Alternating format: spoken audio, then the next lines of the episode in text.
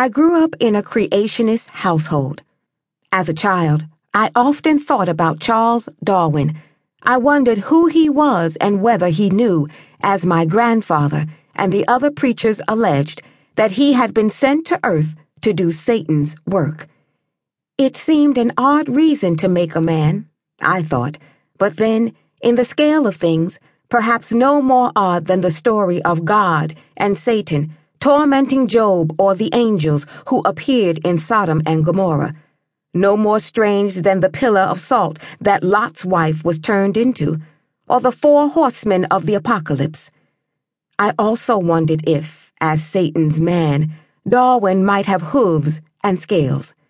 But generally, it wasn't a good idea to ask questions about such things. One hot summer's day, when I was around the age of nine or ten, knowing that I could not ask about Darwin or his ideas without being reprimanded, I went looking for him in the pages of the family Encyclopedia Britannica. The house was empty. My preacher father was away from home, and my mother was out gathering my younger brothers and sisters for the evening prayer meeting. But I still felt fearful as I eased out the volume marked D from the shelves. I knew I could be getting myself into serious trouble. But the page where Darwin should have been was missing. Along the gap there was a perfectly straight stub. The page, my father told me much later, had been razed out by my grandfather sometime in the 1950s. When the encyclopedia volumes had arrived in their wooden crate, my grandfather had summoned the family to the sitting room in their Brighton house to admire them. During this ceremony, he had picked up the D volume and taken a razor to the page, while delivering a sermon about the wickedness of Mr. Charles Darwin.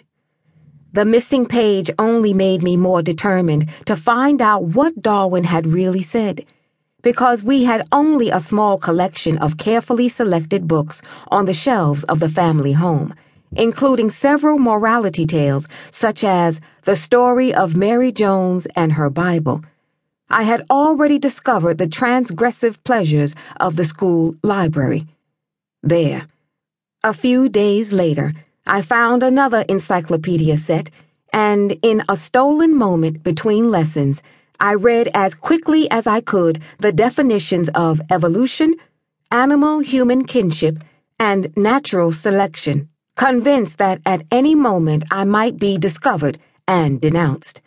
I struggled to understand the complex ideas on the page. I dared not ask questions, however, even of my school teachers, for fear that news of my scientific interest might be revealed at a parent teacher evening Questions multiplied in my head. I began to daydream about half animal, half human forms, molten landscapes, and prehistoric worlds. When my parents later joined a moderate Anglican church and developed more permissive views, later, still, when my father had lost his faith and my mother had allowed us to work out our own beliefs for ourselves, when, as a teenager, I had the freedom to pursue my own intellectual curiosities unchecked. I continued to feel the simultaneous magnetism and free zone of danger when I wandered, as I often did, back to library shelves containing books on Darwin, or evolution, or genetics. I still feel it. Certain curiosities perhaps especially those that arise out of childhood prohibition and transgression, are not sated by a lifetime's reading and thinking.